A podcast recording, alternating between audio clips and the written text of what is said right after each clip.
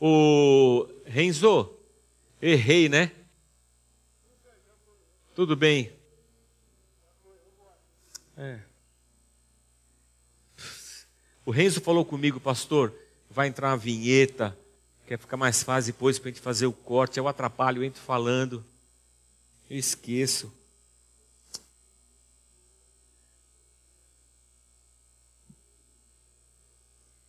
Estou esquecendo as coisas, irmãos.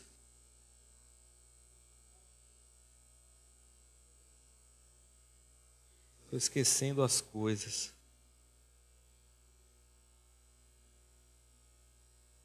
E eu estou novo ainda, irmãos. Já estou esquecendo.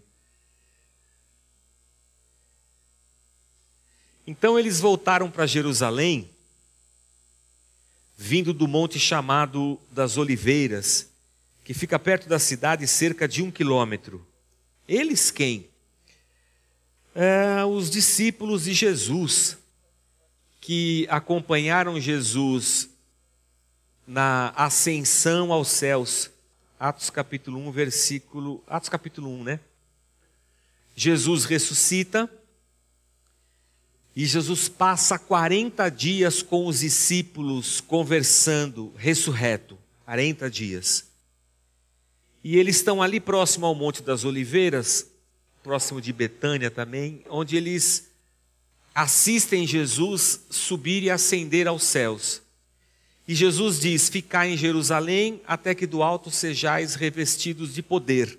A gente falou disso semana passada. Então eles voltaram para Jerusalém. Eles voltam para, em obediência ao que Jesus disse, aguardando a tal promessa do Espírito Santo. Quando chegaram, subiram ao aposento onde estavam hospedados. Achavam-se presentes Pedro, João, Tiago, André, Filipe, Tomé, Bartolomeu, Mateus, Tiago, filho de Alfeu, Simão, o Zelote e Judas, filho de Tiago. O Judas Iscariotes já não está aqui, são só os onze. Todos eles se reuniam sempre em oração com as mulheres, inclusive Maria, a mãe de Jesus, e com os irmãos dele. Então não eram só os doze, tinha mais gente. E não era só homem, tinha mulher junto lá. As mulheres Talvez fossem as esposas deles, mais a outra mulherada que estava junto.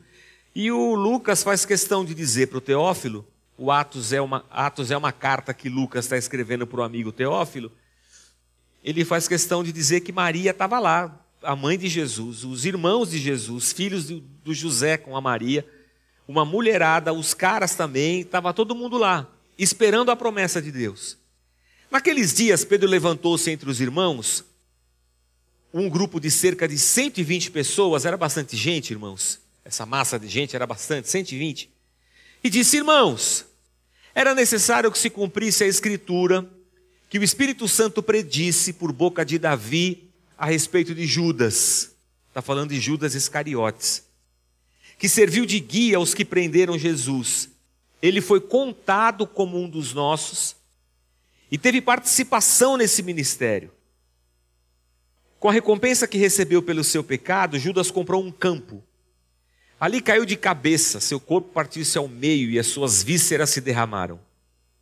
Todos em Jerusalém ficaram sabendo disso, de modo que na língua deles, esse campo passou a chamar-se Acéldama, isto é, campo de sangue. Porque, prosseguiu Pedro, está escrito no livro dos Salmos: Fique deserto o seu lugar e não haja ninguém que nele habite. E ainda, que outro ocupe, que outro, que outro ocupe o seu lugar. O Pedro cita dois salmos. O Salmo 109 e o Salmo 69. São dois salmos messiânicos. Se você quiser depois ao longo da semana, leia o Salmo 69 e o Salmo 109. São dois salmos que é, é, a gente identifica Jesus Cristo. O salmo é de Davi, obviamente. E Davi está falando dele, mas a gente identifica que é um salmo messiânico, messiânico porque a gente vê nas palavras de Davi o sofrimento de Jesus. Então é um, é um salmo que veste em Jesus Cristo. E o Pedro está citando esses dois salmos. Vou dizer uma coisa para vocês.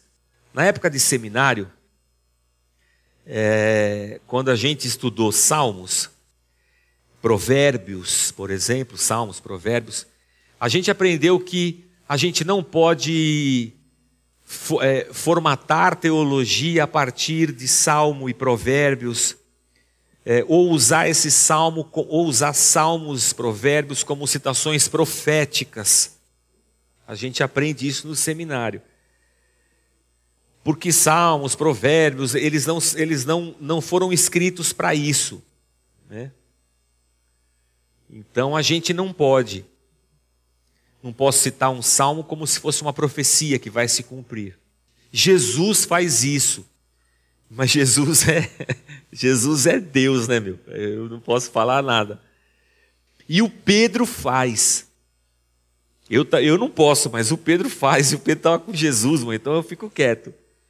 Ele está citando esses dois salmos e ele está dizendo assim que aquelas palavras que o salmista Davi disse no fundo diziam respeito a Judas Iscariotes, que iria trair, que ninguém iria habitar no lugar onde ele havia habitado, e que era necessário que o lugar dele fosse reposto, outro ocupe o seu lugar.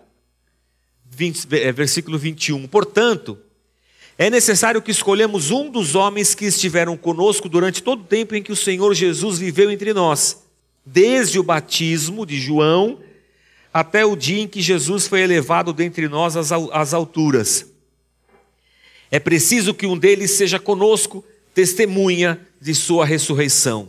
Então, Pedro, diante dessas 120 pessoas, está procurando alguém que tenha andado com eles, os discípulos, e com Jesus, desde o dia em que Jesus foi batizado no Rio Jordão por João Batista alguém que tenha testemunhado a ressurreição, que estivesse junto ali quando Jesus subiu também. Aí eles vão olhando entre eles. Eles começam a olhar um para o outro, um para o outro, um para o outro. E aí fala só, de nós aqui, os únicos dois que cumprem isso aí que você falou, indicaram dois nomes. O Zé, chamado Barsabás, também conhecido como Justo, então era o Zé Justo, e o Matias. Olha, esses dois aqui cumprem os requisitos, Pedro. Ok, então. Depois oraram. Isso era assim: Senhor, tu conheces o coração de todos, mostra-nos qual destes dois tens escolhido para assumir esse, esse ministério apostólico que Judas abandonou. É, duas palavras aqui que Pedro está Pedro tá usando. O ministério aqui, quando ele fala ministério, é diaconia é, alguém que assuma conosco esse serviço.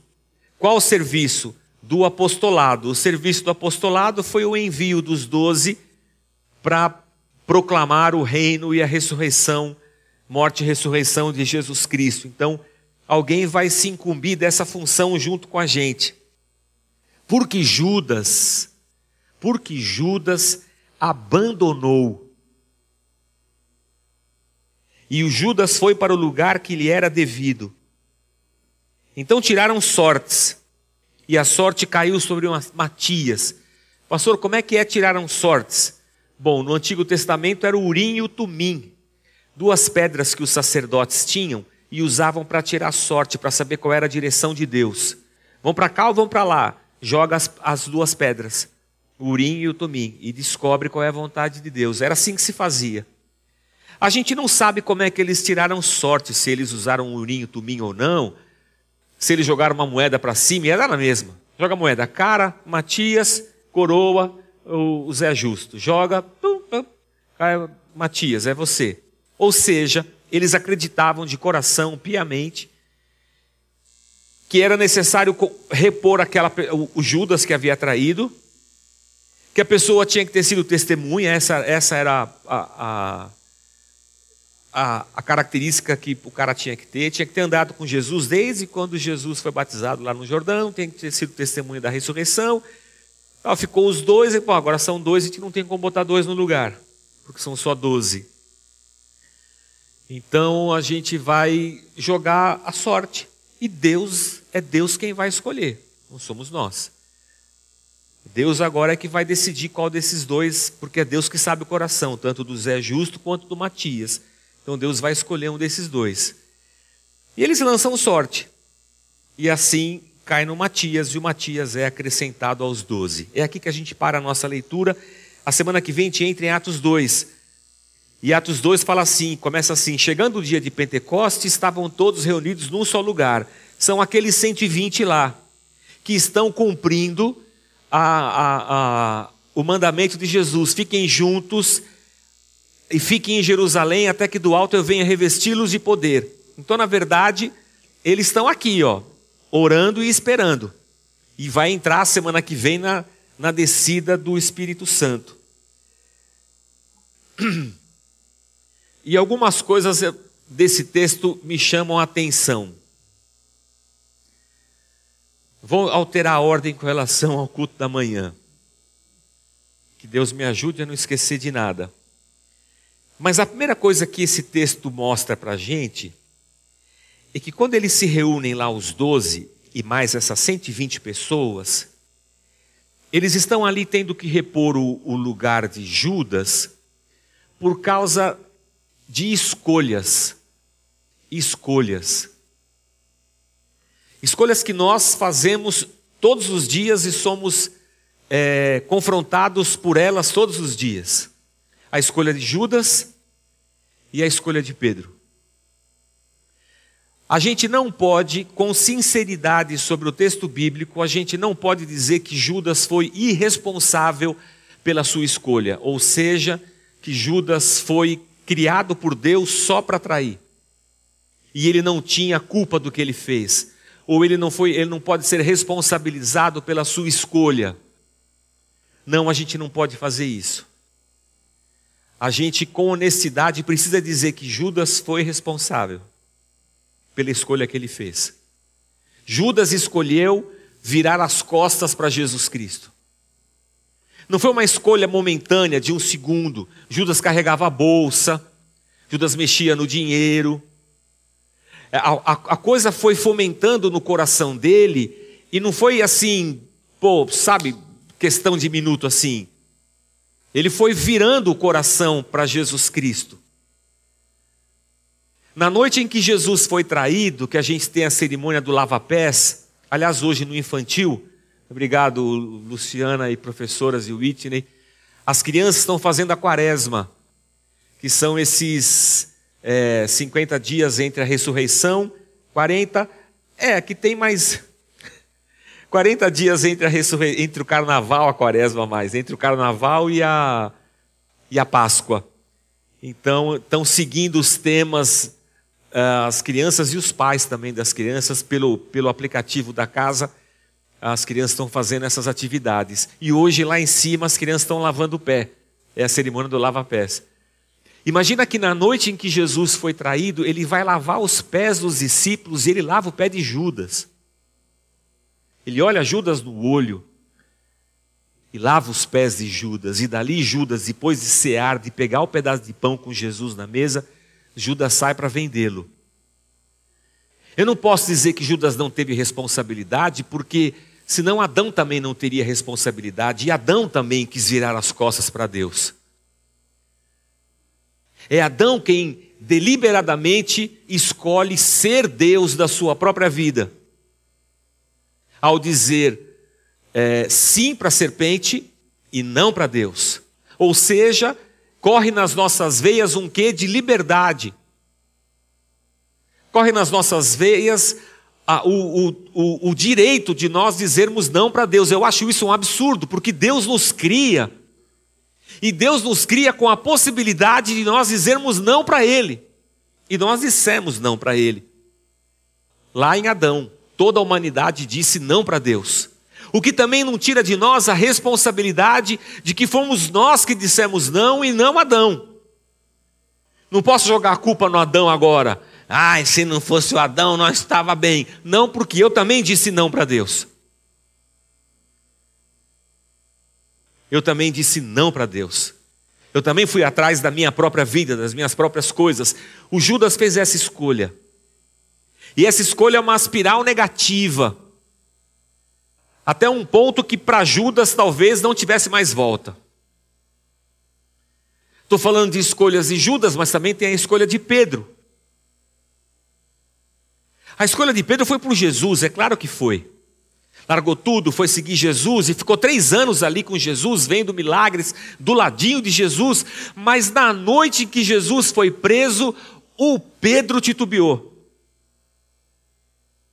Não deve ter sido fácil aquele momento lá. Não, não deve ter sido. Você andar com Jesus três anos, ver todos os milagres que ele fez. Ah, ele viu a ressurreição da, da menina lá, Talita Cume.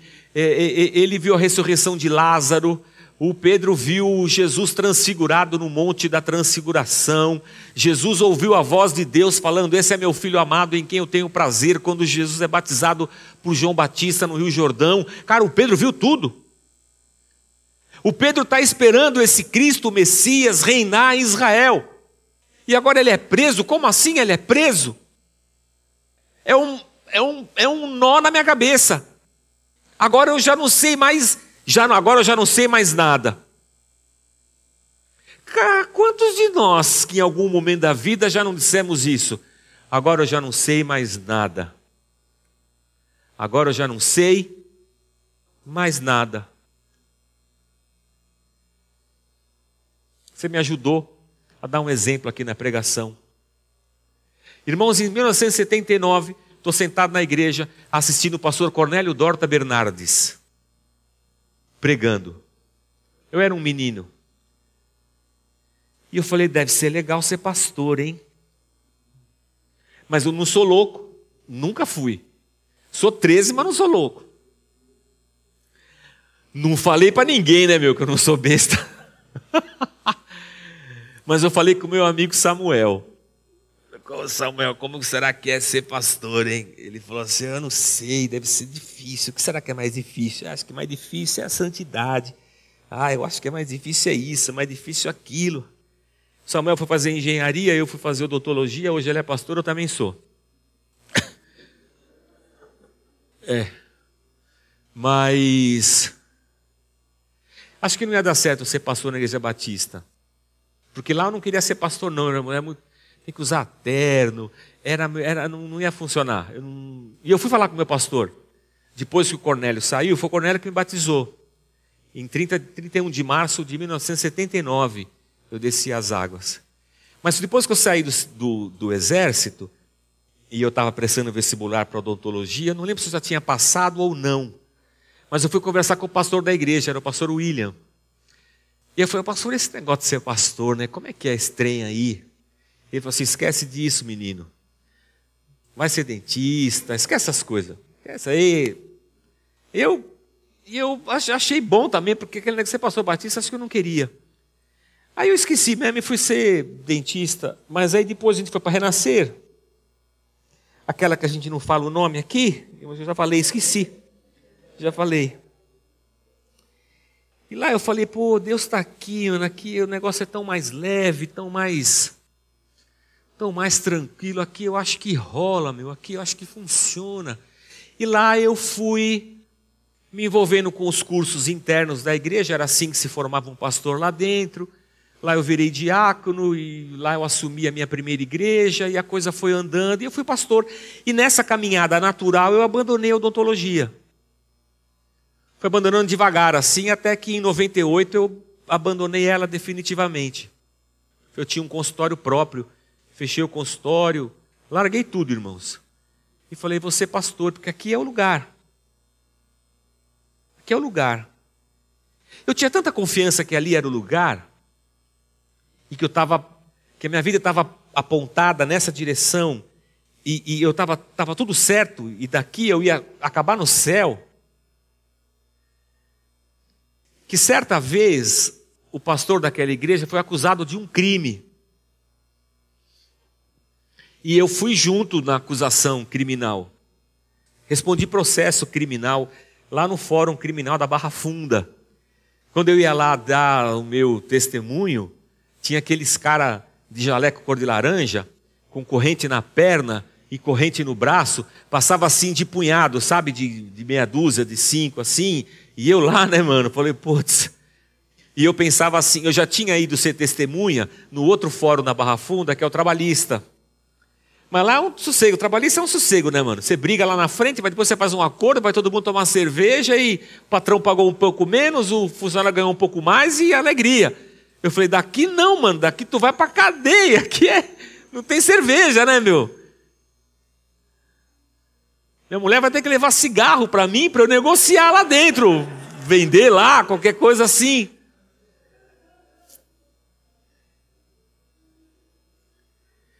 Aí o, o chefe perguntou para mim, né? Oh, como é que você tá? Você ficou muito abalado, tal? Falei não.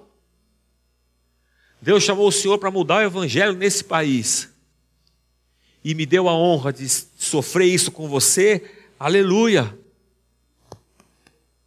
É nós, pô. Eu tinha certeza, irmãos. Certeza absoluta que eu estava que estava tudo certo. Pô, beleza? Vamos responder esse processo aí, isso é o Satanás, nós vamos correr para cima, nós vamos tocar o pau, vamos conquistar o Brasil, aleluia, a televisão, a rádio, oh, aleluia, receba essa unção aí, meu filho. E nisso foi minha mulher, minhas filhas, foi todo mundo, né, irmão? Levei todo mundo para a roda gigante. Até o dia que eu falei: esse negócio não está certo. Esse negócio não está certo. Esse negócio não está certo. Não está funcionando. Desculpa, estou com um pigarro.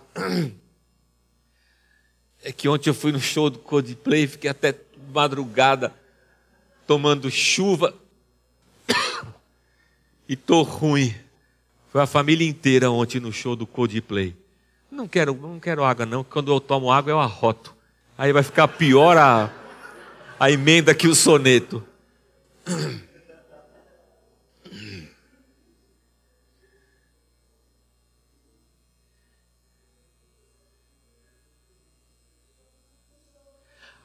Não,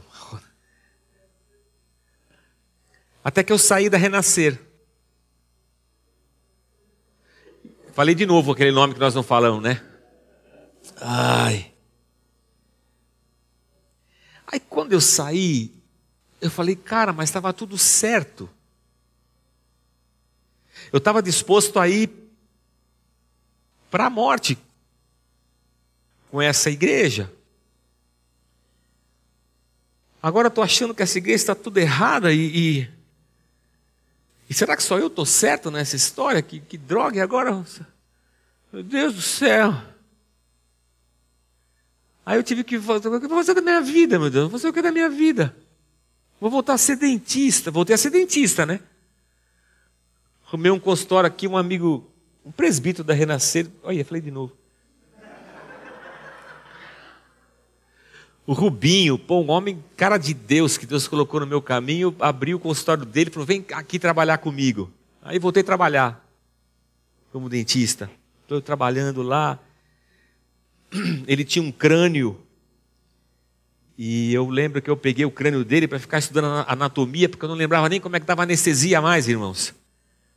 Aí eu peguei o crânio aqui, voltei a estudar, fui fazer ortodontia, voltei para ativa, né? Voltei para ativa, mas voltei assim, sem muita convicção, é porque eu precisava fazer o que da minha vida? Aí nós começamos a Casa da Rocha, aí eu falei, mano, meu pai amado. Minha mãe falava assim, que Deus a tenha. Minha mãe, filho, como é que vocês vão fazer? Depois do primeiro culto, como é que vai fazer, filho? Vai dividir o dinheiro você metade você metade o Zé? Eu falei, ô, oh, minha mãe sábia. Putz, não, mãe, a gente constituiu um conselho, tem uma liderança, um conselho fiscal, a gente não manda no dinheiro, os caras vão votar até o nosso salário. Falei, tô ferrado, né, meu? Aí eu falei para aí, aí eu fiquei, aí eu me vi no meio do curso de odontologia, fazendo ortodontia, sentado na sala de aula um dia. Eu tinha tinha aula de quarta-feira. Era quarta-feira o dia inteiro, toda quarta-feira o dia inteiro. Aula e clínica. E à noite eu tinha que fazer o culto de, de oração aqui no Hotel Trip, que a gente fazia o culto aqui. E eu no curso e o cara falando do diagnóstico do crescimento ósseo nas adolescentes que ainda não tinham atingido a menarca, que é a primeira menstruação, ah, na estudo dos, dos, do osso, dos ossos do punho.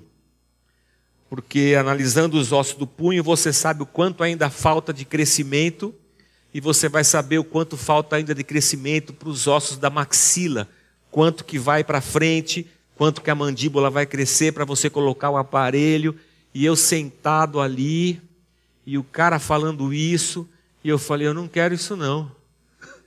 O que, que eu estou fazendo aqui, meu? O que, que, que ela quero saber do osso da menina, do menino, não quero saber disso não. Aí eu entrei num parafuso, eu fui para Cláudia, falei, Cláudia, para casa, falei, Cláudia, eu não quero mais, meu. Eu vou ser pastor. E eu falei, vou fazer teologia. Ela falou assim: você não acha que está cedo ainda para você fazer teologia? Você acabou. Não sei nem porque nós começamos a Casa da Rocha, vocês enfiaram nisso, porque não esperaram um pouco? E eu falei, ah, eu vou fazer teologia. Aí eu falei, nós vamos ser pobres, mas eu vou ser pastor. Não foi bem.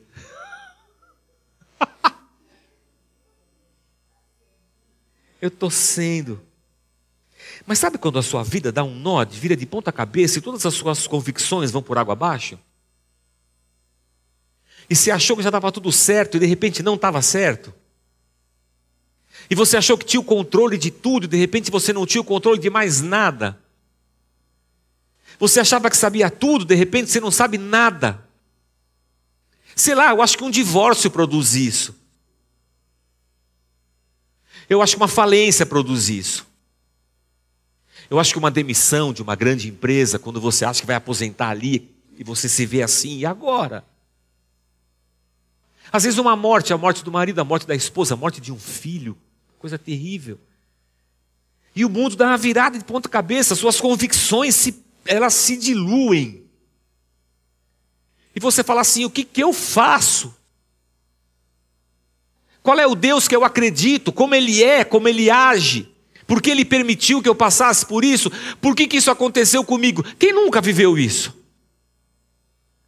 Quem nunca questionou sua fé, seu Deus, seus valores, sua igreja? Quem nunca pensou assim, pô, perdi minha vida aqui, deu tudo errado? Seja com igreja, com casamento, com o que for, investi minha vida nisso e não funcionou. E eu achei que estava fazendo a coisa certa. Bem-vindo ao mundo dos seres humanos normais que têm crises existenciais. Esse é Pedro, no pátio do templo, quando uma menina pergunta para ele: Você não estava com Jesus? E ele pode ter perguntado: Qual Jesus? Aquele que eu esperava? Que ia reinar sobre Israel? Ou esse aí que está sendo preso?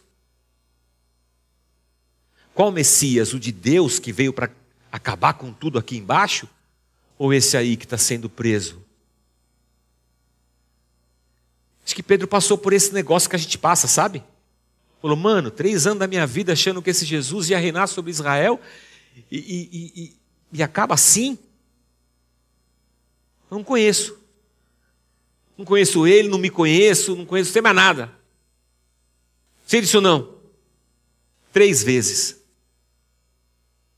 vai, volta a pescar. Depois, quando Jesus ressuscita, ele, ele aparece para Pedro na praia.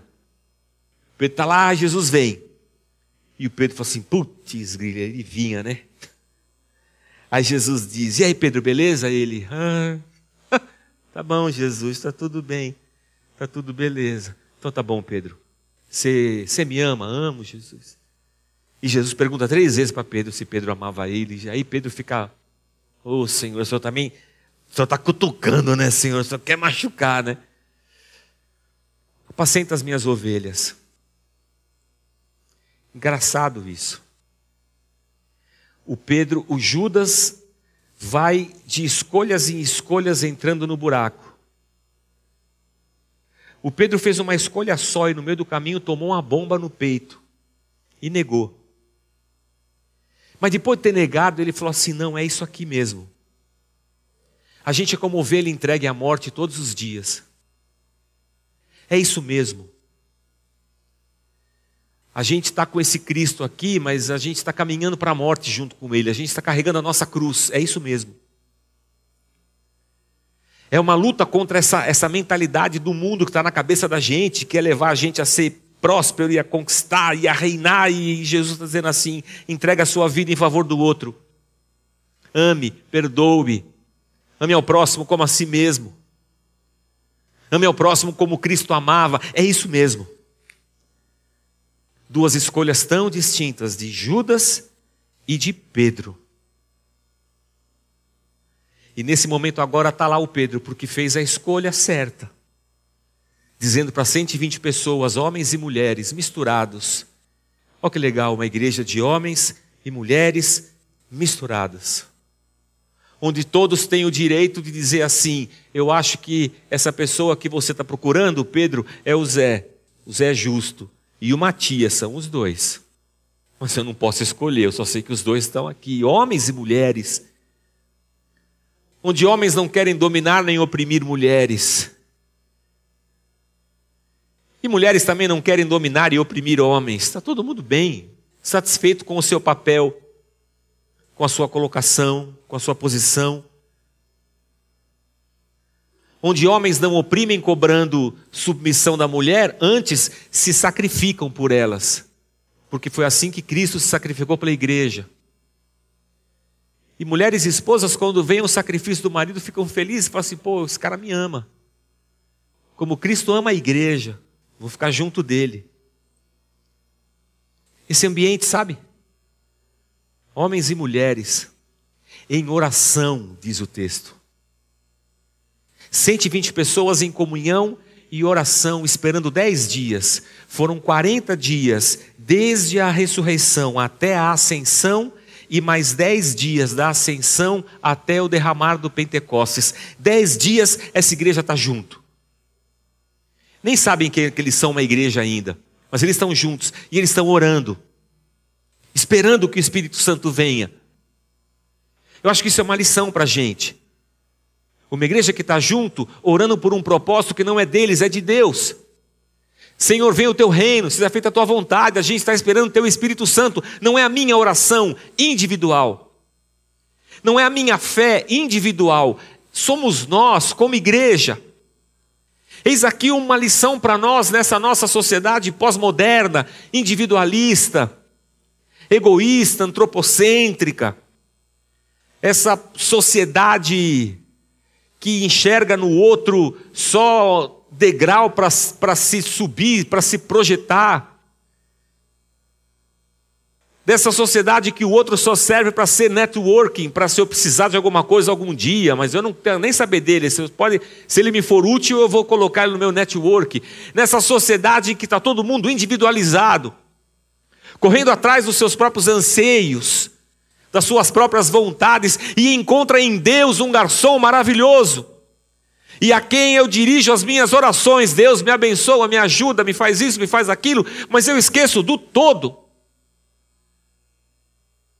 E infelizmente, irmãos, essa porcaria da internet que nos traz uma bênção gigante para que você assista pelo YouTube, ao mesmo tempo, ela luta contra nós.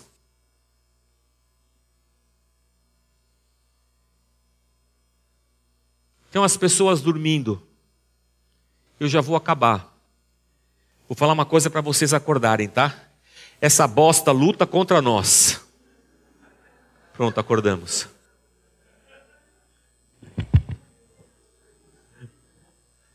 Por que, que ela luta contra nós, pastor? Porque fala comigo.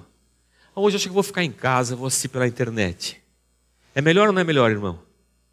Ah, é melhor. É claro que é melhor. Não estou dizendo que ela é ruim. Eu estou dizendo que se eu não tomar cuidado, ela me envolve nessa individualidade desse século que a gente vive.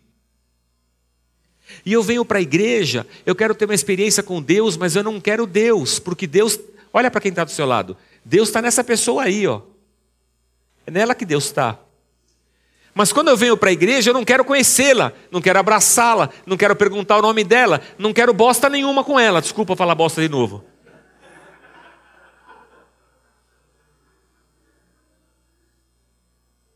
E aí o que acontece, irmãos?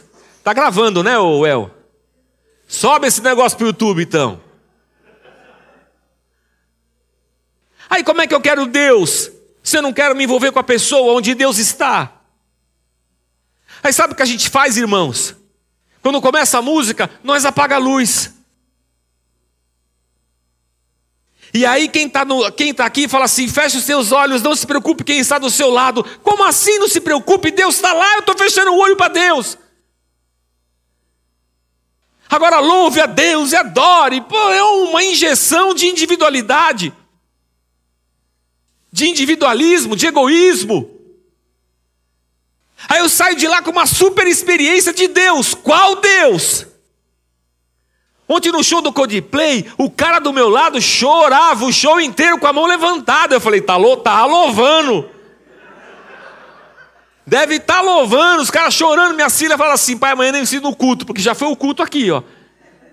Essa experiência metafísica, catártica, emotiva, que me faz chorar, levantar a mão, a pulseira pisca, fala, ah, só falta ser arrebatado.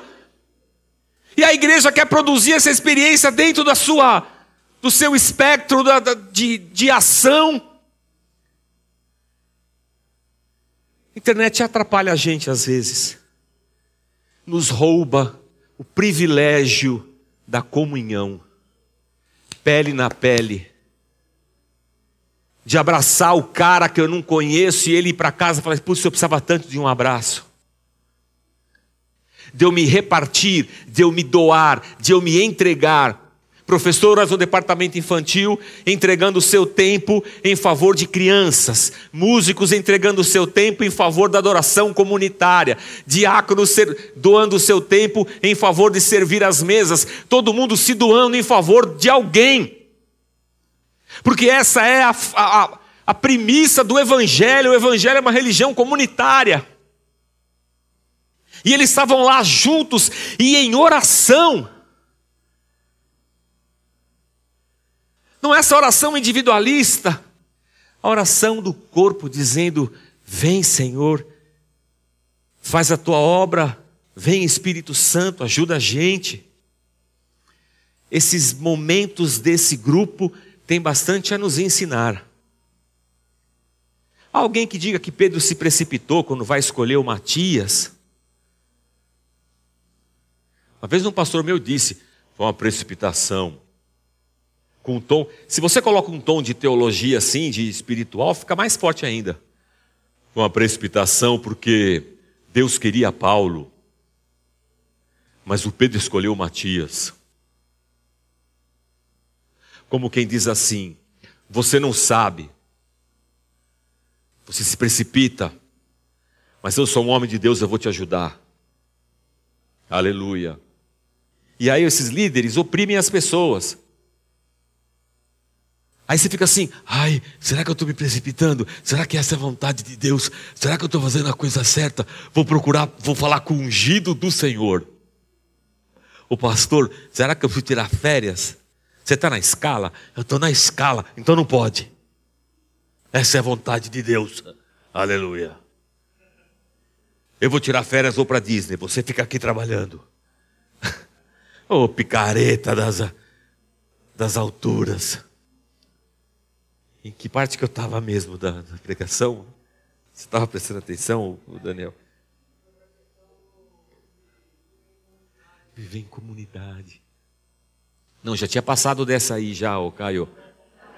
É. Da escolha de Matias. Sei lá se estava precipitado ou não caras fizeram, lançaram sorte. Sei lá. sei lá se era Paulo, se era Matias. Matias nunca mais fala dele, né? O nome dele, Matias, só aparece nesse versículo aí. O do Zé Justo também. Mas também tem muito dos doze que você não. Depois dessa citação aqui, ó, você não vê mais. Você vê só Pedro, João, depois vem Paulo, Tiago foi morto. Acabou. Então, sei lá se foi precipitação ou não.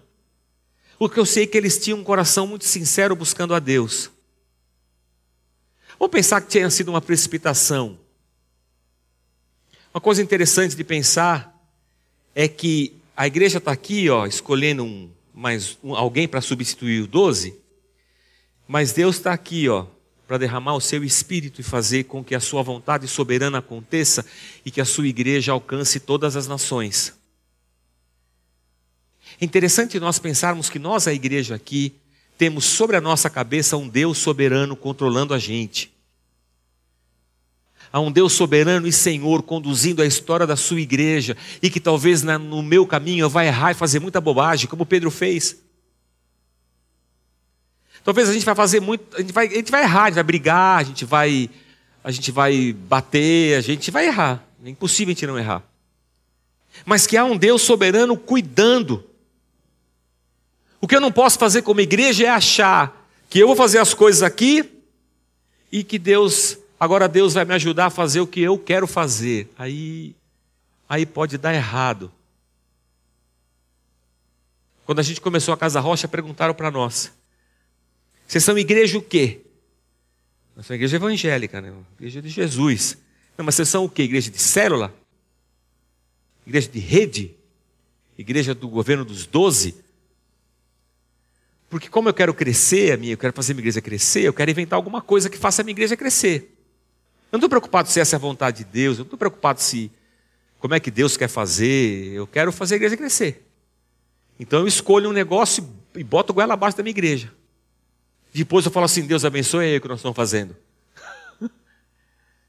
se foi precipitação o negócio de Pedro, é tipo isso aí. Vou escolher um aqui, vou jogar a moeda. Agora Deus abençoe nós que nós estamos indo. Nós vamos resolver esse negócio aqui, essa, essa parada. Mas o que eu penso, irmãos, é que a gente é ser humano. E como ser humano, a gente vai escolher caminhos errados, a gente vai. Nós vamos tomar decisões erradas, nós vamos. Nós vamos pecar, Vixe, muito, nós vamos. Diante da mesa do Senhor, eu só faço uma oração: Deus, me livra de fazer escolhas que me conduzam para o caminho de Judas. E que o Espírito Santo de Deus seja tão vívido dentro da gente, nos convencendo do nosso pecado, da justiça, do juízo de Deus, bem como nos, nos fortalecendo e nos moldando a imagem de Cristo, que esse Espírito Santo seja ouvido por mim. E eu me arrependa. E eu volte atrás. E eu reajuste a bússola. E eu retome a minha caminhada, como Pedro na praia com Cristo. Que as nossas escolhas se voltem para Deus sempre. Quando eu fiquei com muita dúvida, eu falei: bom, eu vou ficar com Deus. Não sei o que vai dar mas eu vou ficar com Deus. Que seja essa a nossa escolha todos os dias. E que a mesa do Senhor nos faça lembrar disso. Porque na noite em que Jesus foi traído, ele pegou o pão e deu graça, Senhor, obrigado pelo pão, obrigado pela vida. E depois de dar graça, ele parte o pão e fala assim: Esse pão é o meu corpo, eu estou dando a minha vida por vocês. Eis o cristianismo. Deus já tinha dado a lei para o povo. Deus podia dar a Bíblia para nós. Não deu. Deus veio na pessoa de Cristo. Deus se deu a nós. Eis aqui o meu corpo, que é partido em favor de vocês. Todas as vezes que vocês comerem esse pão, lembrem-se que é o meu corpo que foi dado em favor de vocês. Esse sangue é o meu sangue ou esse vinho é o meu sangue. Todas as vezes que vocês beberem esse vinho e comerem esse pão, se reunirem e fizerem isso, lembrem-se: meu corpo foi dado em favor de vocês, o meu sangue foi derramado em favor de vocês. Esse é o convite de Cristo para nós também nos doarmos uns aos outros, numa experiência comunitária, e não só aqui dentro, para sair daqui e ir para todos os cantos, dando amor, perdão, misericórdia, anunciando que há uma esperança e ela está em Jesus.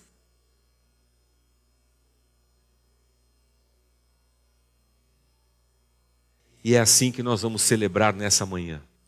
Seja essa a nossa escolha por Jesus Cristo, pelo sacrifício que nos deu vida, pela morte que nos trouxe esperança. Aleluia. Aleluia. Eu vou dar um pão e um cálice. Eu vou servir um também. É... Posso usar o seu exemplo, Guilherme? Lucas. Você é o pai do Guto, não é? Ah, o Guilherme é um outro. Cadê ele? Ele estava no culto das 10. Outro dia o filho do Lucas quis orar no departamento infantil, lá na classinha. A tia perguntou: quem vai orar? E o Guto falou: eu quero orar. E aí tá bom. Até aqui tudo normal. Não fosse o caso do Guto ter um, um, um transtorno de, de espectro autista, de fala. Um transtorno de fala. Como é que chama? É. Não, não, tem, não tem diagnóstico ainda. Ele tem um transtorno de fala, ele não fala. Mas quando a tia perguntou quem quer orar, ele falou, eu quero. Como assim, né, meu? Eu, tá bom. Aí todo, todos os amigozinhos fecharam o olho e ele falava e a tia traduzia. A tia falava e ele traduzia. Pô, mas ele quis orar. Como assim ele quis orar? Talvez na escola ele não tenha essa liberdade. Porque nenhum coleguinha tem paciência. A professora talvez não tenha paciência. Porque ninguém entende um trem desse. Talvez em alguma igreja alguém quisesse expulsar algum demônio dele, demônio da, do, do tranca-fala, sei lá. Mas olha que coisa maravilhosa ser igreja. Eu quero orar. Ora, Guto. A gente nem a gente chama ele de Guto, tá, Lucas? Porque foi esse nome que as tias entenderam quando ele falou o nome dele, que é Augusto, na verdade. Mas lá em cima é Guto. Igreja esse ambiente onde nós somos acolhidos, onde alguém se doa por nós, porque alguém fez a escolha de servindo Cristo, servir aos filhos de Jesus Cristo, servir as crianças, filhas do nosso Senhor. Seja essa a nossa escolha todo dia, porque tem muitos gutos que Deus quer trazer para cá, em vários sentidos da vida. Tem muita gente com depressão que Deus vai trazer para cá, porque foi na outra igreja e mandaram parar de tomar o tarja preta, porque isso é coisa do Satanás, jogaram o óleo na cabeça, expulsaram. E mandou a pessoa para casa com depressão e sem remédio. Coitada. Ela vem para cá. Aí quando ela chega aqui, ela fala assim: Ah, então não era um demônio, não, é só tomar o remédio, eu tomo também. Ele toma também, ele toma também, ele toma também. Ah, é, é. Você faz você faz terapia? Não, nunca faço. Faz aqui na igreja, tem psicólogo, a gente tem auxílio para isso. Ah, eu achei que tá, eu achei que eu estava com o demônio. Não, você está com a gente. Aqui é a igreja de Cristo, pô. Tem demônio aqui. Tem gente aqui, ó. Gente que passa por problemas, gente que passa por dúvidas, gente que duvida às vezes de tudo, mas que encontra no Cristo esperança, salvação e vida. É esse pão que nós vamos comer. É esse vinho que nós vamos beber. Alguém um dia morreu por nós. É por isso que a gente está vivo. E esse é o amor ao qual nós nos dedicamos, ser igreja, repartir do mesmo pão que nós recebemos. À medida que você receber, coloque-se de pé. A gente vai é, comer todo mundo junto. Desculpa, Guilherme, usar você como exemplo. Eu sei. Eu, eu sei que é Lucas, mas eu ia falar, eu ia falar Guilherme, que é para disfarçar, porque aí ninguém vai confundir. Ah, você é. Ô Guilherme, você passa direto. Você quer o pai do Lucas? Não, não sei de nada não, eu sou o Guilherme. Então pronto. Você quer o Lucas, pai do, do Guto? Não, eu sou o Guilherme. Mas tudo bem. Pode servir. Eu vou ajudar a servir também. Eu vou começar lá do fundo. Por favor. Ele vive.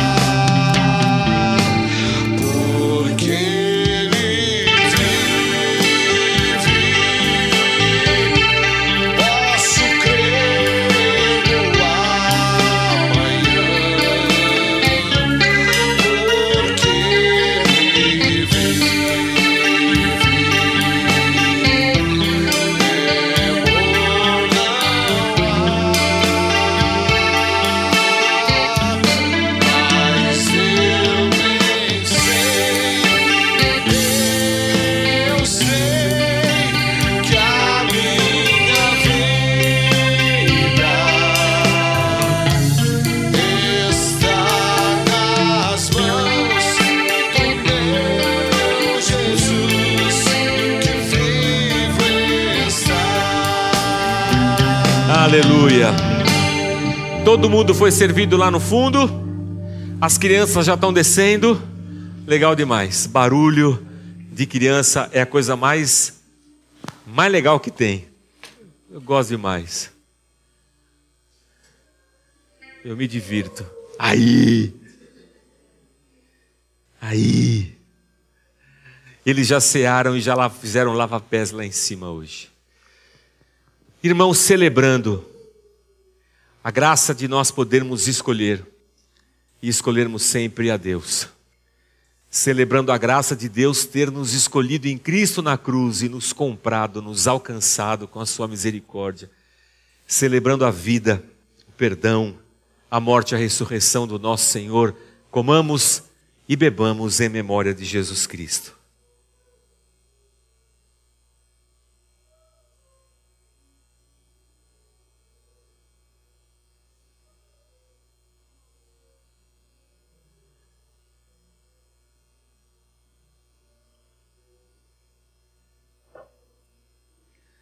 Aleluia.